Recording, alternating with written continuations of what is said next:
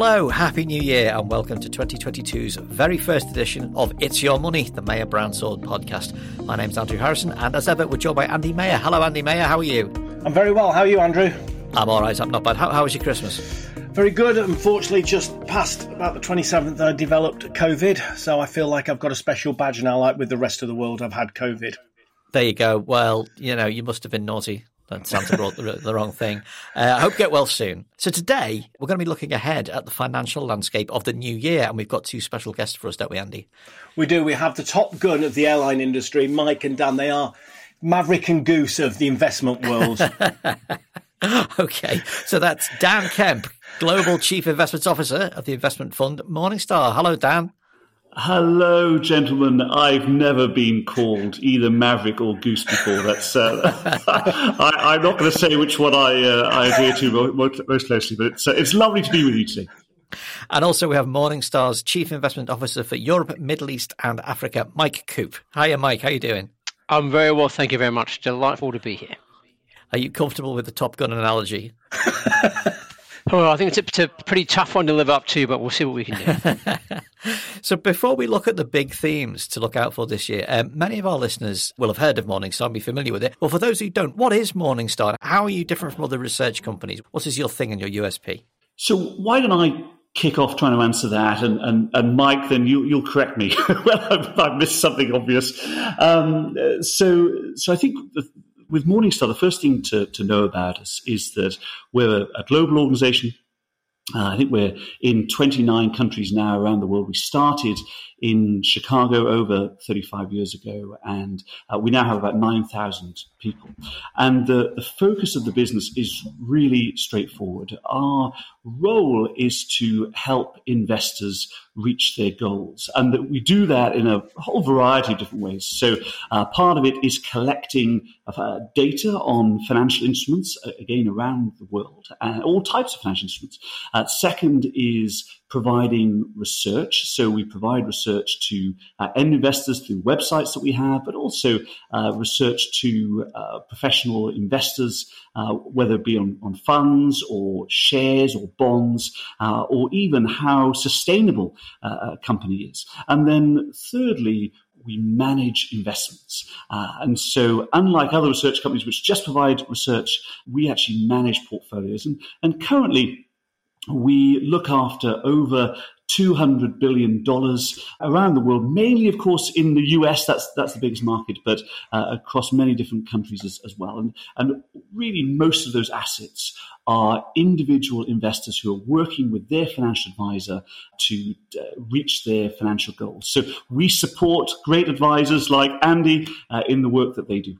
Fantastic. Well, I mean, you're definitely well placed to help us with what we're going to be talking about today. We're going to be looking ahead at the economy in 2022. What is coming down the line? How should we prepare for it? How should we think in terms of personal investments about what's going to happen? We've been getting a lot of conflicting predictions over, over the Christmas and New Year period. The FT's annual survey uh, of economists warned that political uncertainty and Brexit are likely to make Britain's recovery from the pandemic slow.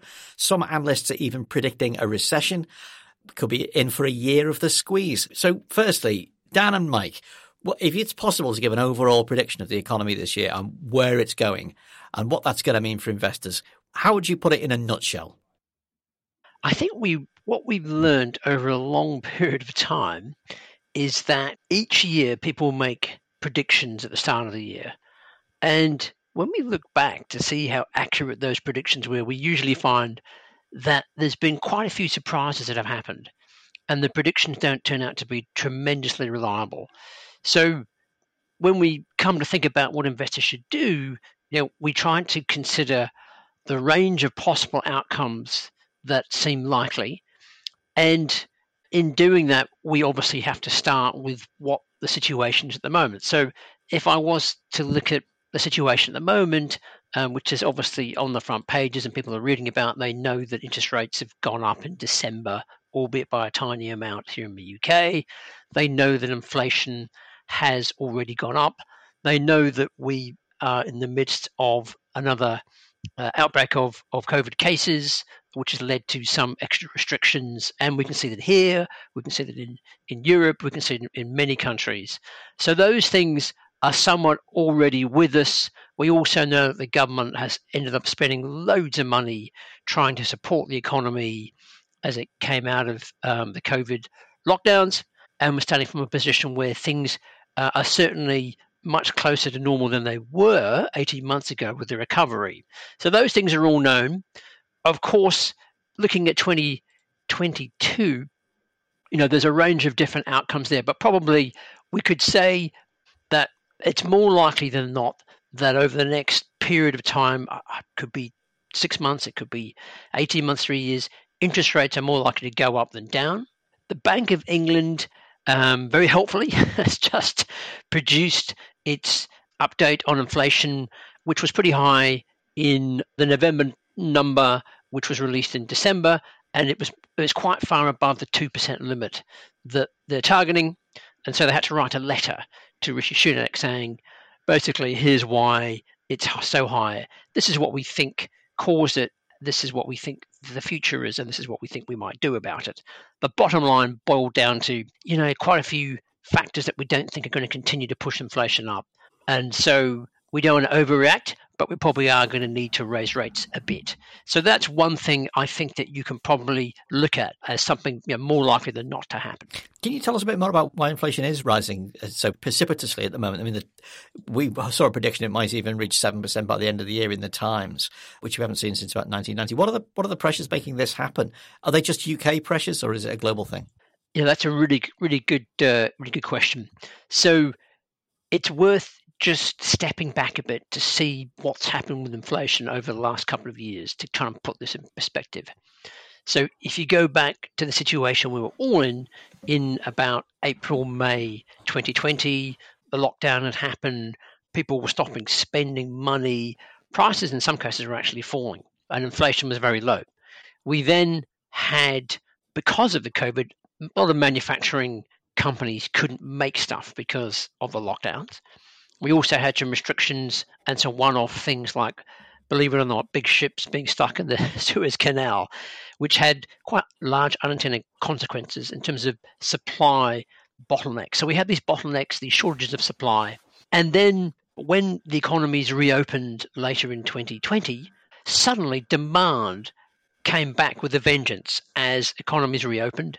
And of course, at that time, the governments had also thrown loads of money at supporting the economy with furlough schemes and with extra additional spending and very low interest rates. So we had this combination of uh, shortage of stuff being produced, shortage of supply, and bottlenecks because of a lockdown. And then we had this globally synchronized huge recovery in demand.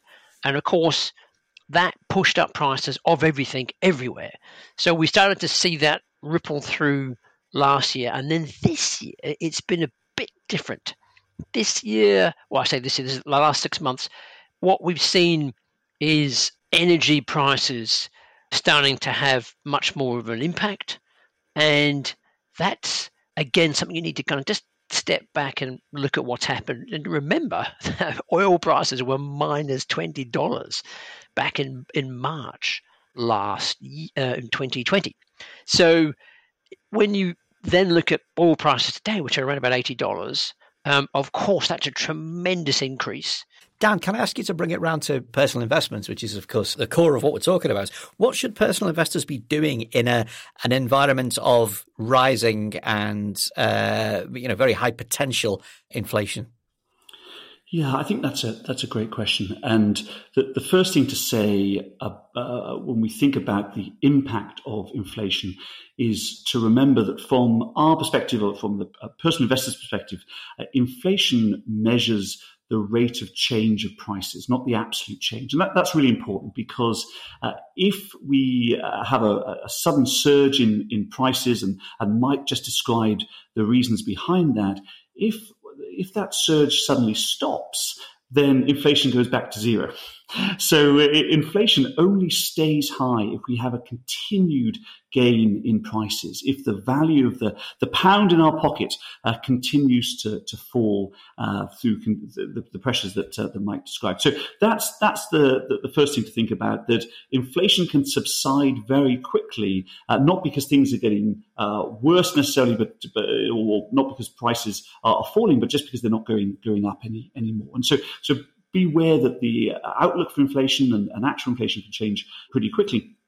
And so that speaks to the uncertainty of the, the future. As an investor, the great temptation is that we're too confident in terms of what the uh, the outlook can bring, and we we settle into this idea that we're bound to have high inflation, we're bound to have continued interest rate pressure. Now, in, in reality, of course, there's a whole range of outcomes, again, as, as Mike previously described. And the important thing for an investor is that you have a robust portfolio.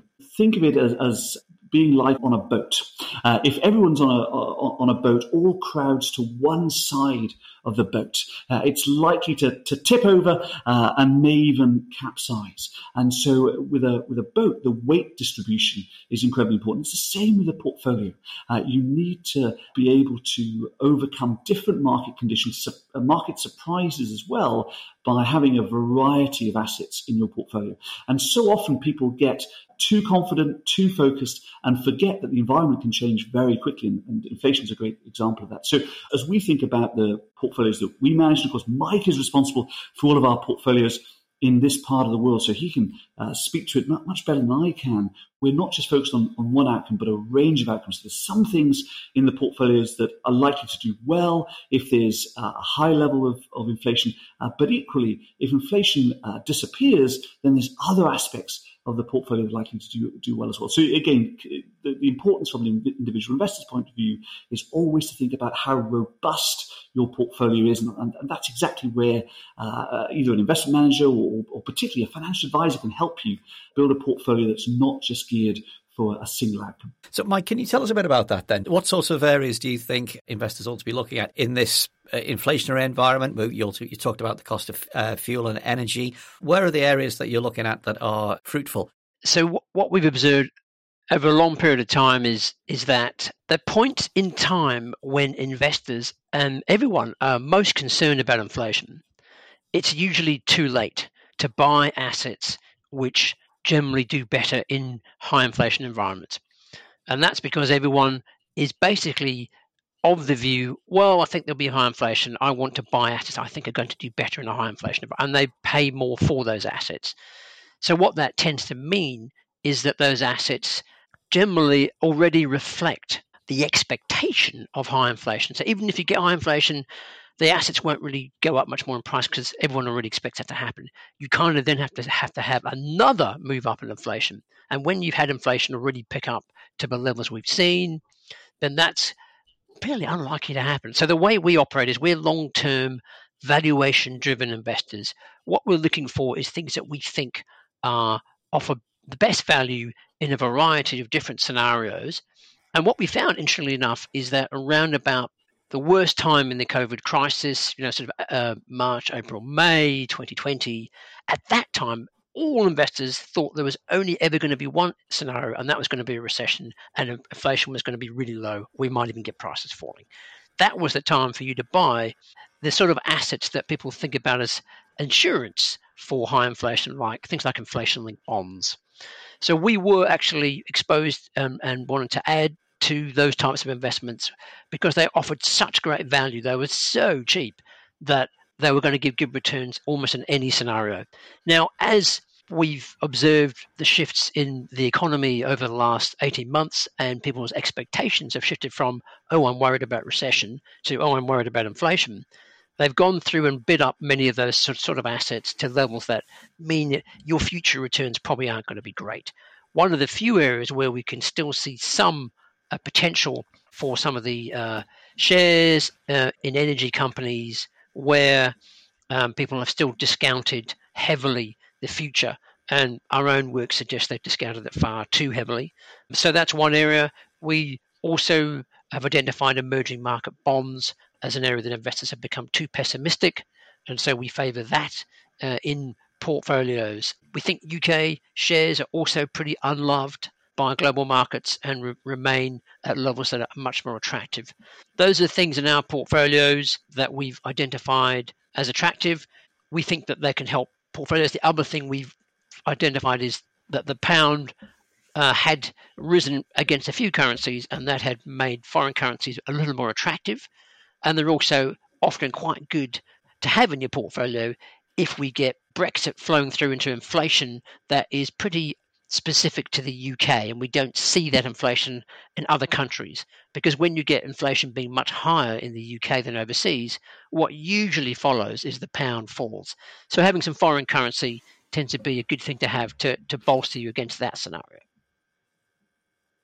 You mentioned the unprecedented state of the energy market, particularly personal energy suppliers. Mine's gone bust. I don't know if yours did. I mean, pretty much everybody seems like their um, their suppliers gone bust this year. I'd like to ask, what is the market for you know personal supplies going to be like when it emerges from this mess? And and what does that mean for personal investors? Is the day of challenger brands and uh, you know deals being offered left, right, and centre are they gone, and we're back to just big suppliers? Well, it's a bit like a pendulum that swings from one end to the other depending on what people are seeing in terms of the industry and what the government responses. So it wasn't all that long ago that we didn't have a lot of choice in terms of who we wanted to use for, for heating our homes.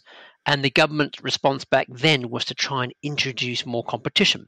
Well, we got that competition, uh, but many of the suppliers weren't really set up to deal with extreme circumstances.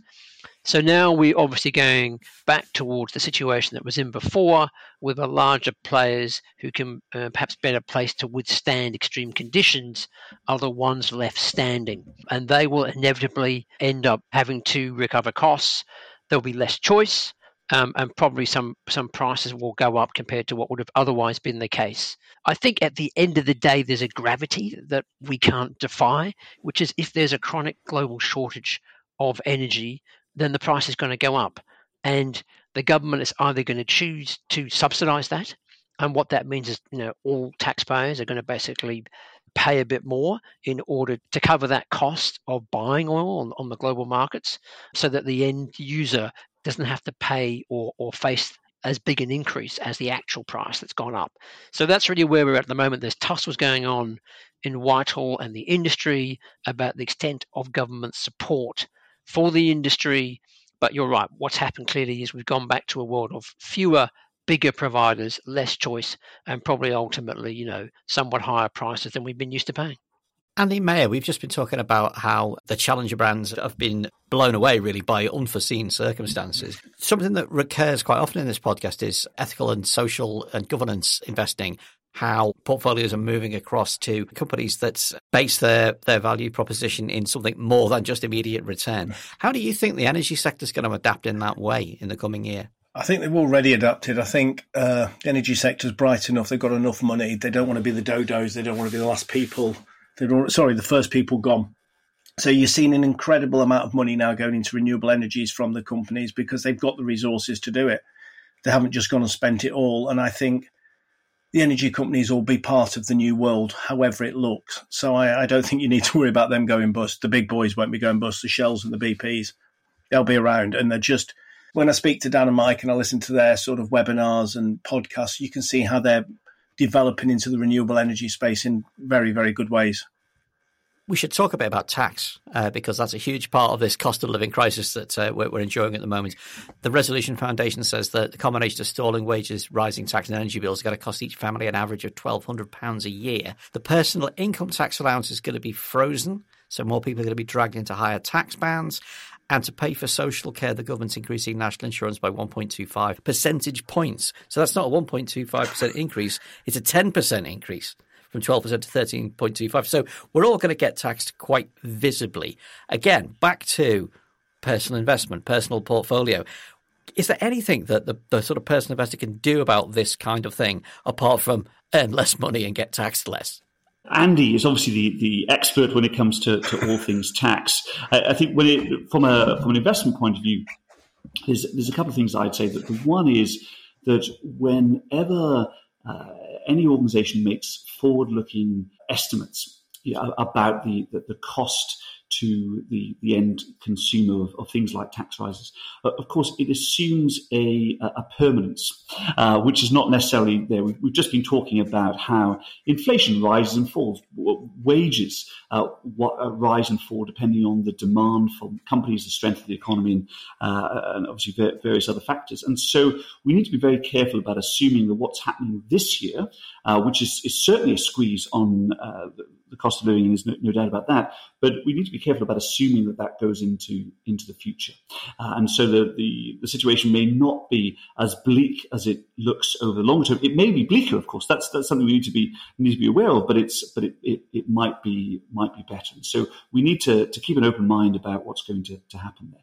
I think that the second thing that I'd say, just generally with well, with taxation, is that there is always a temptation to try to minimize tax in your uh, your investment portfolio and to really focus on tax rather than on the investment outcome. And and some people would would call this uh, the tail wagging the dog. That actually the return that you can generate from your portfolio, the, uh, the, the, the, getting the risk level right in your portfolio uh, is likely to be more important than the than the focus on the tax. Just focusing on tax ahead of everything else can lead you into uh, some pretty unusual investments, which may not be appropriate for, for everyone and can be pretty complex. So, uh, whenever thinking about uh, the taxation of your portfolio, then of course uh, speak to a, a, good independent financial advisor like Andy. But keep in mind that investment is much more than just tax minimization. No, I think the only thing I could add to that, really, from from what Dan has said, he's covered it perfectly. Is I think some people at the lower earnings level, the increase for social care will impact them, and I think sort of there may be some bigger credit card debts coming up in the next 12 to 24 months. But I think Dan's covered it brilliantly because just because there's a tax now or inflation here now, it doesn't mean it's permanent. Before we wrap up, what do we think is going to happen to interest rates? Because obviously, this we, have lived through, you know, a decade and more of interest rates that are so historically low that entire generations have become used to the idea that uh, interest rates will be almost invisible forever. Are they likely to go up this year? And and what happens if they if they don't go up in an inflationary environment? Is that going to stoke inflation further?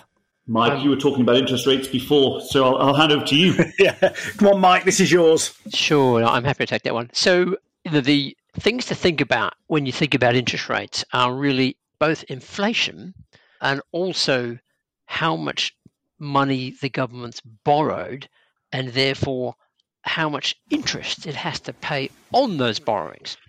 So the reason I mention that is firstly, the government has increased by a huge amount the debt that it has because of the extra spending and the loss of tax revenue that occurred during the lockdowns.